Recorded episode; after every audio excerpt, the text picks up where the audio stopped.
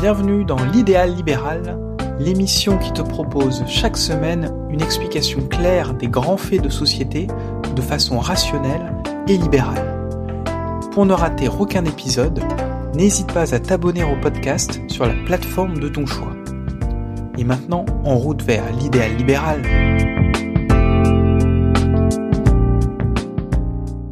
Hello, hello, c'est JS. Bienvenue dans ce nouvel épisode de l'idéal libéral.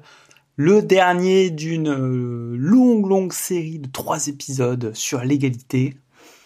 Euh, donc dans cet épisode, on va s'introduire euh, dans le cerveau, dans les profondeurs du cerveau des égalitaristes. Mais qu'y a-t-il dans ce cerveau qui les fait vouloir avec tant d'ardeur?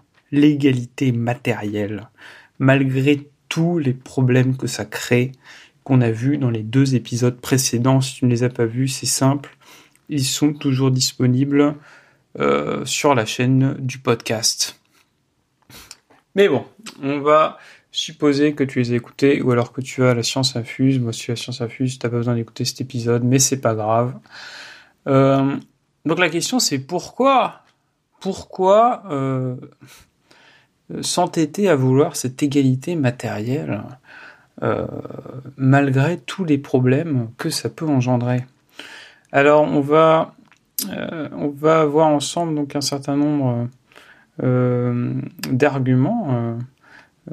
pourquoi pourquoi chercher cette égalité matérielle bah, la première raison, c'est bah, peut-être parce que tu es un loser. Ben oui, il faut dire les choses telles qu'elles sont. si tu es un loser, euh, tu peux, euh, tu vas préférer même, c'est sûr, l'égalité matérielle. Euh, en effet, si tu fais partie de ces gens qui ont vraiment très peu de compétences, alors qu'il y a un gain, un grand gain potentiel à la clé, ben dans ce cas-là, effectivement, tu, tu vas être amené, en tout cas, tu, tu pourrais être amené logiquement à préférer l'égalité matérielle. par exemple, bah c'est sûr, si, si tu veux participer à une course, euh, parce que le gain est, il y a beaucoup d'argent à la clé, ou alors euh, tu vas être au top de la hiérarchie euh, et tu vas attirer toutes les nanas. Bah, si t'es un super coureur, bah bien sûr, tu vas préférer l'égalité d'opportunité parce que bah voilà, t'es un super coureur, ça se trouve t'es le t'es le, descendant de, de, de dix générations de, de grands coureurs. Euh, euh, voilà, t'es l'arrière-petit-fils de Usain Bolt. Bah écoute, oui, bien, évidemment, toi tu veux l'égalité d'opportunité, tu veux pas l'égalité matérielle, c'est sûr. Alors que si t'es le loser, le loser, euh, issu, le fruit d'une génération euh, d'intellectuels qui depuis dix générations n'ont pas bougé de leur bureau, bah, bien entendu, euh, toi, l'égalité d'opportunité, tu ne la veux pas en l'occurrence pour cette course. Tout ce que tu veux, c'est l'égalité matérielle, c'est sûr tu vas la vouloir dure comme fer. Maintenant, si euh, il y a d'autres cas de loser, il y a aussi bien évidemment si tu es complètement dépendant vis-à-vis de l'État. Alors, parfois, bien sûr, ça, commence par hasard. Tu te retrouves au chômage, et puis après, euh, euh, tu as du mal à retrouver un travail, et puis finalement, tu commences à, comment dire, à te laisser aller, entre guillemets, en tout cas, euh, à perdre un petit peu tes compétences, à oublier ce que c'est que d'être sur le marché du travail, que de prendre cette habitude de se lever tôt, euh, de prendre soin de soi, etc. pour être présentable. Et euh, bref, si tu finis par tomber dans cette dépendance et que et surtout, au bout d'un moment, si tu commences à être vraiment dépendant vis-à-vis de l'État, euh, même si par exemple tu es un retraité et que toute ta retraite elle tient que sur euh, que sur ce que les aides que te donne l'État et que tu n'as rien vraiment que toi tu as mis de côté, etc. Bah effectivement, tu vas avoir cette, cette peur profonde, cette peur même existentielle au fond de toi finalement, que si si euh, les, les aides s'arrêtent, si du jour au lendemain on décide d'arrêter les aides pour laisser 100% d'égalité d'opportunité, etc. Bah au fond de toi, il y aura une peur existentielle parce que tu n'auras plus confiance en toi, en tes capacités à pouvoir euh, être indépendant, à pouvoir t'en sortir par toi-même dans le libre marché. Le libre marché, dans ce cas-là, il te fait peur. Et dans ce cas-là, tu vas préférer l'égalité matérielle.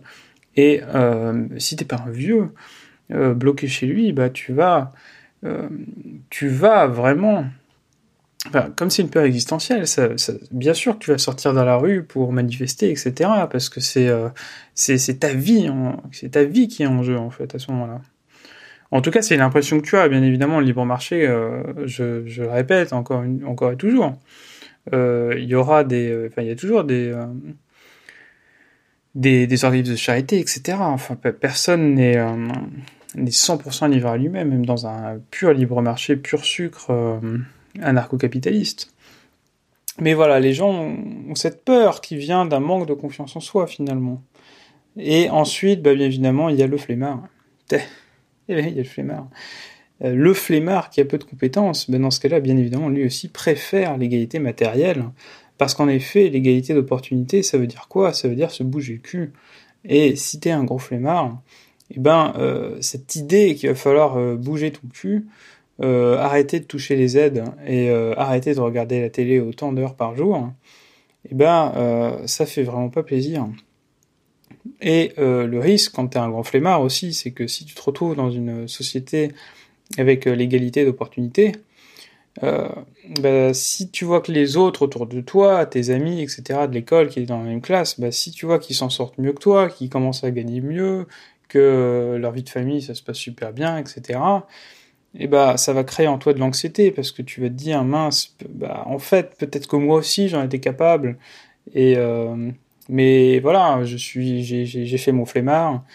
Et donc euh, bah j'ai pas réussi autant que les autres. Et donc euh, ça crée une peur ça crée une peur ça crée une anxiété en tout cas. Euh, cette, idée que voilà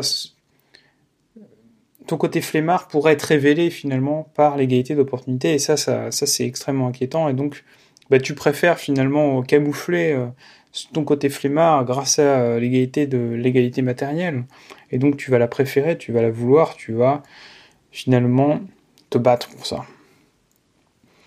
Voilà, ensuite un deuxième argument euh, pro, pro aller dans la rue pour l'égalité matérielle, c'est bah, parce que tu veux du pouvoir. Eh oui, oui, oui, ça aussi, il faut y penser, hein, bien sûr. comme on l'a vu, les politiques d'égalité matérielle, ça n'est autre que de la tyrannie. Donc, si tu veux du pouvoir, tu veux finalement euh, que l'État ait plus de pouvoir, tu veux, euh, si, tu veux contrôler les gens, si tu veux diriger les gens, si tu veux micro-gérer les gens, euh, ou si tu aimes l'idée de pouvoir accorder des privilèges de tes amis, etc., bah, tu vas infiltrer l'État et tu vas faire en sorte que de promouvoir ces fameuses politiques d'égalité matérielle, parce que ça va aller complètement dans ton sens, de contrôler au maximum les autres, de contrôler les gens et de sentir que tu as du pouvoir. Voilà, ça c'est euh, une raison. Euh, si on est trop naïf ou trop gentil, on a tendance à ne pas y penser, mais voilà, euh, c'est la réalité de l'État. L'État, c'est ça avant tout, c'est des gens qui veulent du pouvoir, qui sont dedans, en tout cas les dirigeants, et, voilà, ça, peut être une des raisons hein, pour laquelle euh, notamment les intellectuels mettent en avant euh, l'importance de l'équité matérielle. Ensuite, un troisième argument, bah, ça peut être euh, parce que tu projettes en fait ta vie familiale sur la société dans son ensemble. Ça aussi, c'est quelque chose d'assez subtil. on sait que globalement, finalement, dans la famille, les inégalités ça crée des crises, ça amène des crises. Et donc, bah, l'idée d'augmenter les inégalités, spontanément, ça nous crée de l'anxiété parce que on pense tout de suite à notre famille. Bah, c'est sûr que si le petit frère, euh, pardon, si le grand frère avait trois fois plus d'avantages que le petit frère, bah, le petit frère il allait râler, etc. Et donc on a l'impression que bah, pour la société, euh, de façon générale, ça va être la même chose. Et ça va pas être positif du tout, ça va être juste des crises sur des crises. Et donc on a cette volonté d'égalité matérielle pour faire cesser euh, cette anxiété qu'on a au fond de nous. Un bon exemple aussi, c'est euh, voilà, admettons que on est une mère de famille qui arrive avec ses trois enfants, à acheter une glace et le marchand de glace, euh, dans sa grande générosité, il voit qu'il y a un tout petit enfant, il y a un moyen, un enfant moyen et puis il y en a un qui est très grand. il fait ah écoutez, écoutez, je suis de bonne humeur aujourd'hui. Voilà, pour le même prix, je fais une glace pour le petit, deux glaces pour le moyen, et puis euh, trois glaces pour le grand, parce qu'il est plus grand, il faut plus de calories. Et, et ça, la mère de famille, c'est, l'horreur pour elle. Elle va, tout faire pour éviter ça. Elle va, dire aux marchands de, surtout, mais non, mais surtout faites pas ça, parce que c'est vrai. est, on est sûr que ça va créer une crise jusqu'à la fin de la journée, si ce n'est pour encore les années à venir entre les enfants, le petit qui va râler, le moins qui va râler, euh, le grand qui va dire mais quoi, euh, laissez-moi mes glaces. bref, c'est euh, bref, ça peut vraiment mal finir. Et voilà, et si on projette en fait cette, idée, cette idée des inégalités de façon générale dans la famille à la société dans son ensemble, bah, effectivement, on, comprend que les gens aient un, un désir d'égalité matérielle parce que ne pas l'avoir, ça fait peur. Voilà, et enfin on arrive à l'argument principal quand même, qui est l'argument que, la plupart des gens ont. L'argument qui semble le plus raisonnable, l'argument qui semble le plus raisonnable, c'est quoi? C'est, bah, tu penses que le libre marché sans intervention est injuste, car de toute façon, bah, on part jamais tous du même point de départ. Voilà, donc c'est en fait l'idée que l'égalité d'opportunité, finalement, elle est inatteignable quoi qu'il arrive, euh, même si de toute façon les règles sont les mêmes pour tout le monde, dans la réalité, euh, la course, personne ne part du même point de départ pour les starting blocks, sur les starting blocks. Voilà, c'est ça l'argument. Et ça, c'est l'argument, euh, c'est vraiment le, meilleur argument en fait contre contre l'égalité d'opportunité. Parce que voilà, ça, précise que de toute façon, l'égalité d'opportunité, fondamentalement, à quoi bon, vu qu'on part pas tous du même point de départ. Et ça, c'est vrai. Fondamentalement, c'est vrai, effectivement. Euh, c'est la vérité. Euh, la vérité, pardon, la réalité est et sera toujours injuste. Et injuste entre guillemets, parce qu'une fois encore, je l'ai déjà dit dans les podcasts précédents, mais... Euh, est-ce que vraiment on peut dire que c'est injuste euh, de naître dans une famille euh, différente d'une autre? Je veux dire, c'est la réalité en fait. On peut pas, on peut pas concevoir quelque chose de différent. Donc effectivement, même si on intervient pour aider, etc., il y aura, voilà, il y aura toujours euh, ce côté, on part pas tous du même point de départ. Bon, par contre, dans cette idée, euh, il y a quand même plusieurs problèmes que je souhaiterais soulever ici.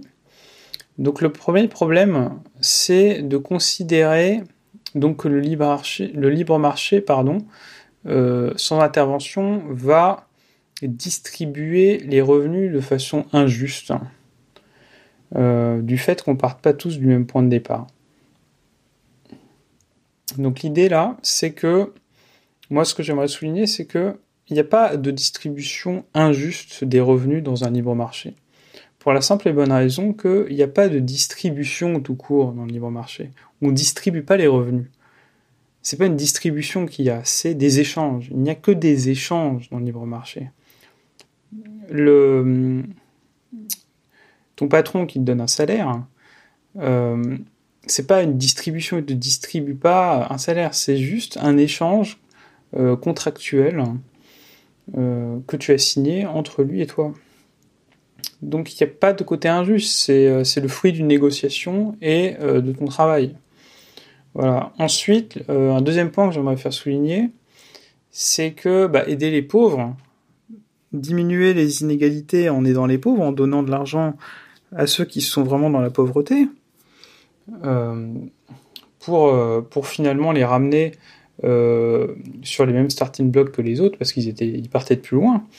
Euh, c'est super. Honnêtement, euh, je pense qu'on est tous d'accord que qu'effectivement ça, fait de la peine de voir que voilà il y a des gens qui naissent dans une famille où, les conditions sont pas favorables à, la réalisation de l'individu à son meilleur. Et, euh, et oui, effectivement, enfin, on a envie d'aider, ça fait plaisir d'aider. Mais moi, ce que je dis, c'est que bah, je préfère que ce soit le libre marché finalement qui, gère ce problème, qui gère ce côté-là, euh, contrairement à ce que disent la plupart des, euh, des gens qui sont pro-égalité matérielle, qui vont tout de suite dire il faut que ce soit l'État qui intervienne, parce que l'État, c'est la violence, je le répète. Et, et moi, ce que je préférais, c'est qu'il y ait une absence de violence. Et, euh, et voilà, comme je le dis toujours, il y a dans le libre marché, bien entendu, les organismes de charité, parce que euh, voilà, à partir du moment où tu poses la question, est-ce qu'on va aider les pauvres? Il faut aider les pauvres. Euh, c'est qu'il y a des gens qui veulent aider les pauvres, et donc, bah voilà, il suffit de créer un organisme de charité, et puis tu vas aider les pauvres, et tu vas trouver des gens comme toi qui veulent aider les pauvres.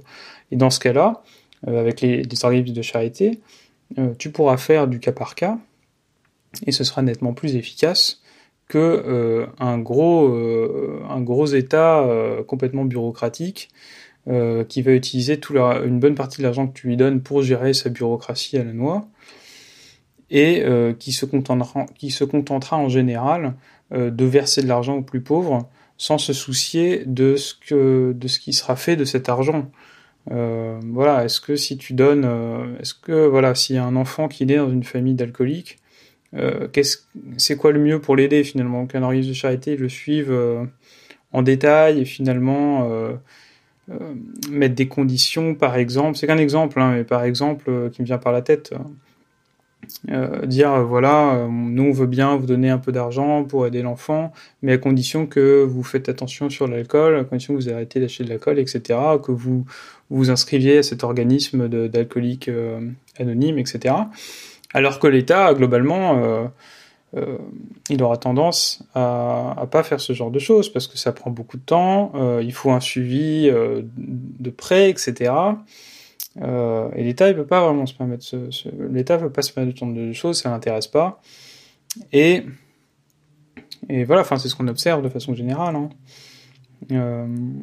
L'État, il n'hésitera pas à juste donner de l'argent aux familles pauvres. Et, et voilà, les familles d'alcoolos, bah, c'est les familles pauvres. Et, et voilà, ils vont recevoir plus d'argent. Et euh, est-ce qu'on aide vraiment un alcoolique en lui donnant plus d'argent? Moi, c'est une question que je pose. Donc ensuite, un troisième argument euh, pour dire que voilà, cette idée finalement, euh, elle n'est pas si évidente que ça. Bah, c'est que je pense que quand même globalement, c'est une fausse idée. L'idée selon laquelle partir de plus loin entraîne nécessairement de perdre la course. Et ça, ça c'est bah voilà, je dis pas que c'est toujours le cas, hein, mais euh, mais mais voilà, c'est plus subtil que ça quand même. Être élevé dans la pauvreté, euh, ça peut te donner encore plus envie de t'en sortir. Parce que quand tu es dans la pauvreté, bah, tu, tu vois des vies foutues, voilà, tu vois des gens qui sont complètement alcooliques et, quel, est, le, meilleur signal? Quel est le meilleur. Euh, est-ce qu'il n'y a pas finalement un, meilleur, moyen de, se rendre compte à quel point c'est horrible la vie d'alcoolique que, d'en côtoyer? Et peut-être, bon, peut-être pas effectivement euh, de, depuis la petite enfance, mais d'en voir, voilà, dans le quartier, etc., de voir tous ces gens à la rue, etc. Euh, voilà, ça, c'est des signaux qui, qui font que tu as envie de t'en sortir finalement. Et euh, et voilà, et quand tu vis avec, dans la pauvreté, bah, tu sais que c'est dur de vivre avec peu d'argent. Donc ça te motive d'autant plus à en gagner, à en gagner et, euh, donc à, être actif euh, sur le marché du travail et à, gagner plus d'argent. De même, l'inverse c'est vrai, être élevé dans une famille avec énormément de richesse, bah, souvent on se retrouve avec bah, des jeunes qui ont tout eu, euh, euh, ils héritent de l'argent, ils se retrouvent avec le truc, enfin ils, ils ont plus aucune motivation pour faire quoi que ce soit dans leur vie, et puis voilà, souvent ils finissent mal. de même, quand on observe les gagnants du loto, ben voilà, ils finissent, ils finissent pas forcément toujours très bien. Hein. Parfois, euh, enfin, il y a des gens gagnés au loto, ça leur a ruiné leur vie. Hein. Voilà. Et, euh, et voilà, je, donnerai un autre argument pour finir aussi, c'est que bah, la réalité aussi, c'est que même si tu pars de loin, bah, tu peux y arriver. J'aimerais finir sur cette note un peu, peu optimiste qui est que même si tu pars de loin, tu peux y arriver. C'est pas, c'est pas impossible. C'est pas. On vit dans une société quand même actuellement, à l'instant T aujourd'hui, où euh, éviter la pauvreté, c'est quand même pas le bout du monde. On vit dans un pays riche actuellement. Euh, Dieu sait comment ça va tourner, mais je veux dire à l'instant T. Euh, si on regarde, euh, là par exemple, je vous ai, sorti une étude aux États-Unis et l'étude, elle nous montre que voilà, il suffit de trois choses pour éviter, pour éviter la pauvreté. Il suffit de faire trois choses. C'est quoi ces trois choses? Les trois choses, c'est quoi? C'est un, il faut que tu aies ton bac. Un, si tu as ton bac, déjà c'est bien. Deuxième point, il faut que tu trouves un travail et que tu le gardes pendant au moins un an. Est-ce que c'est le bout du monde de trouver un travail et de le garder pendant au moins un an? Un an, c'est pas c'est pas le bout du monde. Et le troisième point, c'est attendre d'avoir 21 ans et d'être marié pour avoir un enfant.